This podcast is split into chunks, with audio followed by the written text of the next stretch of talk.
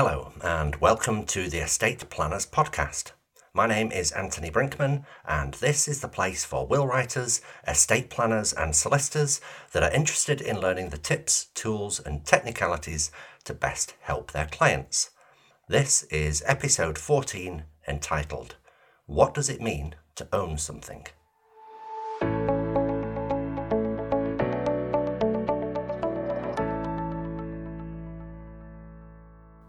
Today's episode is rather a lot more philosophical than I'd originally intended it to be.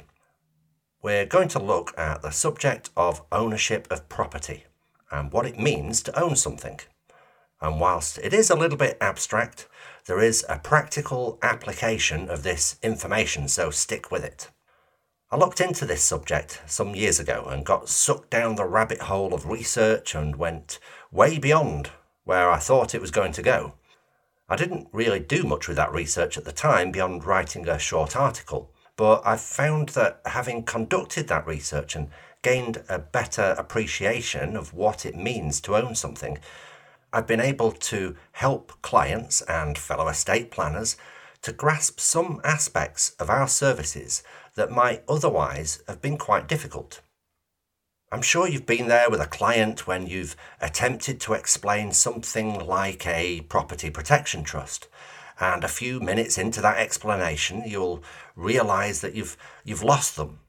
You try to find out what they don't understand, you explain it differently, but that just further confuses them and it all goes to pot and the client concludes it's all just too complicated, so let's do a simple will instead.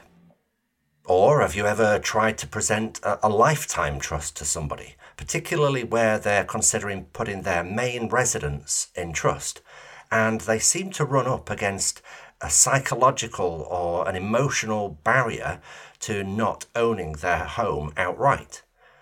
Their attachment to their home and the prospect of not owning it in their own name simply blinds them from implementing what might actually be a very logical and rational solution to their estate planning problems.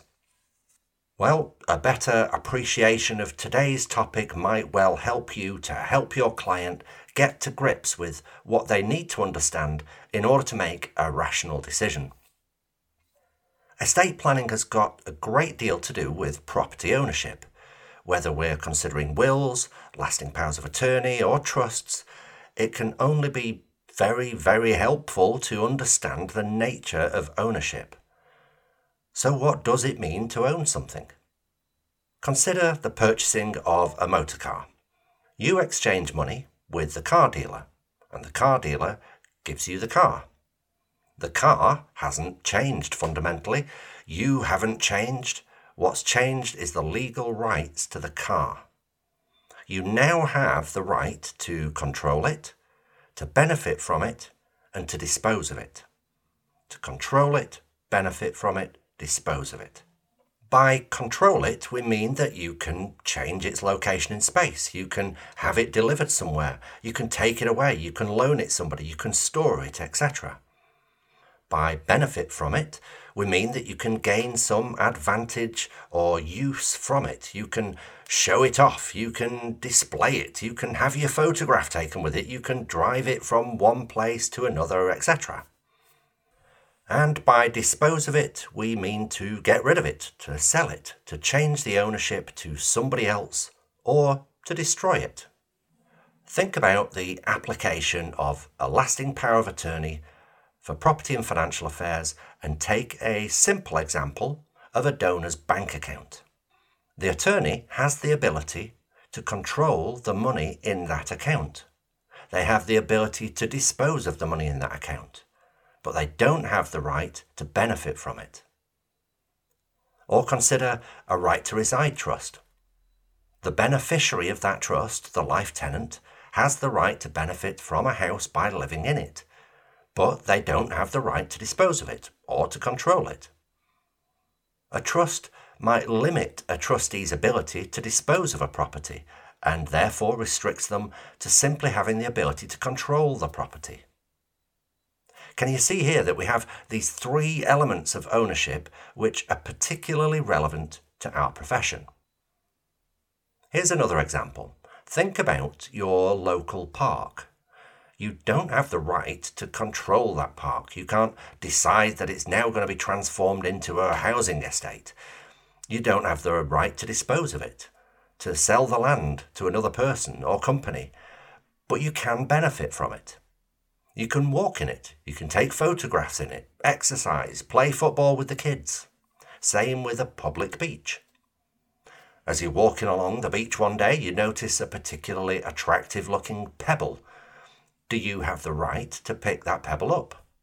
What about the right to take it home with you? What about a rock, let's say the size of a football? What about a dozen of those rocks? Or a thousand? Could you fill a van with those rocks? You see the point here. You can benefit from a public place in certain ways. That doesn't mean that you own that place outright, but there are certain rights that you have, which mean that you kind of do own it partially. It's a public place, you are a member of the public, you have some partial rights. In essence, there is some element of ownership there. If you cross the border of that public space into land owned privately by somebody, then you immediately lose the right of benefit from that land and you have significantly less rights. And by the way, it is illegal to take pebbles from a beach in the UK, so yeah, don't do that. So let's turn back to estate planning. The making of a will is fundamentally about the subject of ownership, isn't it? Person A owns some property today. If person A dies, who now owns that property? Who does person A want to own it after he or she dies? Does anyone else have the right to claim ownership over it? What aspects of ownership would apply? When explaining a trust to a client, this can be a difficult concept for a client to grasp, especially if they have any false data on the subject. Using this understanding of ownership can help the client to get to grips with the concept of a trust much more easily. I gave the example at the beginning of this episode of a property protection trust, and I did that for a reason. I had a couple that I was seeing many years ago now, and they were a reasonably intelligent couple. They were wanting to write pretty basic wills, each to the other and then to the kids, but they were quite young, they were in their early 40s, and I thought that they should consider a property protection trust. Now, in fairness, my explanation of the concept had been a little bit ropey on that occasion. They'd interrupted the explanation quite a few times with different questions or examples that where they were trying to understand what it was that I was saying. That kind of threw me off track and Again, this was many years ago, so I hadn't quite refined my handling of clients at the time. So there I was, losing them completely in the stop and start explanation of what a trust is, what tenants in common means, what rights a trustee has, etc. And in the end, they did not go ahead with that trust. But I did learn lessons from that experience, I resolved to get a far better method of explanation, and I practiced that explanation a lot to make sure that it went smoothly thereafter. But it was interesting that several years later, and after I'd understood this concept of ownership far better, that a similar situation came up with a couple that was having a great deal of difficulty getting their head around what a property protection trust was. They were hung up on the possibility that the trustees would be able to sell the house and kick the survivor of the two of them out. I picked up the cup of tea that they'd made me and I said, Let's take an example of this cup of tea, Mrs. Smith. Do I own this cup? Well, no, she said, that's my cup. Right, but you've let me enjoy the benefit of its use, and you've allowed me to control it for a period of time, haven't you? Suppose that I'd broken both of my arms and you asked Mr. Smith here to lift the cup to my lips so I could drink the tea. Well, now I'm not even controlling the cup, but I'm still benefiting from it, right? Yes, I suppose so, she said. I put my pen down on the coffee table and I said, OK, Mrs. Smith, pick up that pen. She did. Now, you have hold of that pen. Does that mean that you own the pen? No, she said, that's your pen. Right. What if you wanted to write some notes as we're talking and I said that you could use my pen? Does that make it yours? No, she said. All right. Well, what if I say that I'm going on holiday and I won't be needing the pen for the next couple of weeks, so you can keep it until I come back and see you again after my holiday? Does that make it your pen? No, she said. Right. But you could use the pen, you could control it, you could have the benefit of it for the next two weeks. So that would be like temporarily owning the pen for two weeks, right? Yeah, I suppose so, she said, but I'd still have to give it back to you when you got back from holiday. Right. So now let's suppose that I said to you that you could use the pen for the rest of your life. But when you die, I want the pen to come back to me. Or if I was dead by then, then it should be given to my son. Would you say that you now own the pen? Well, sort of, she said. Exactly, sort of. You can do whatever you want with the pen. You can use it. You can replace the ink when it runs out and continue to use it. You can keep it in a drawer and forget about it. You can frame it in a plastic case and display it on your mantelpiece. Basically, you can do whatever you want to do with that pen as if you were the owner. Except you can't sell it or give it away or get rid of it. Would you agree? Yes, I see, she said. I then pointed out a pen that Mrs. Smith had, and I said, Now, what's the difference between that pen that you own and this pen that I say that you can benefit from for the rest of your life? She said, Well, the only difference really is that I can't get rid of it, but I could use both pens and you could see at that moment that the penny dropped.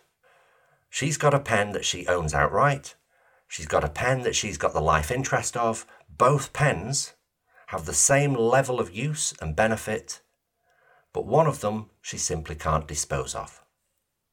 Good, I said. So the same principle would apply to each half of the house.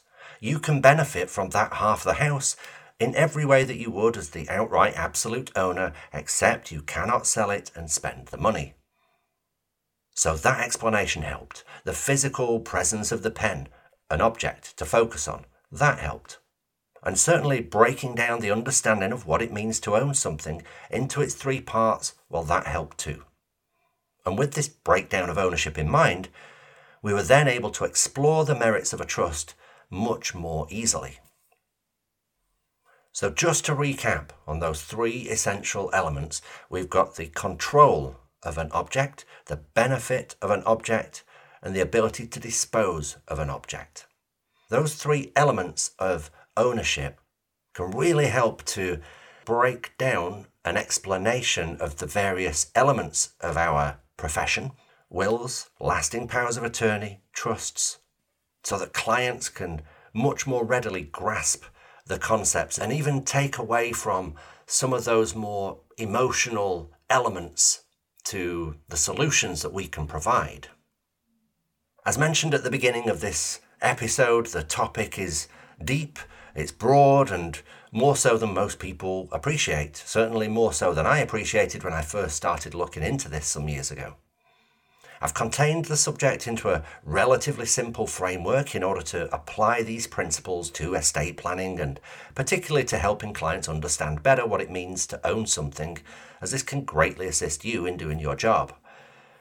We could expand into the nature of things like intellectual property, or digital assets, or franchise rights, all of which are branches off of the main trunk that we've touched upon today, and perhaps we'll look at these in a future episode.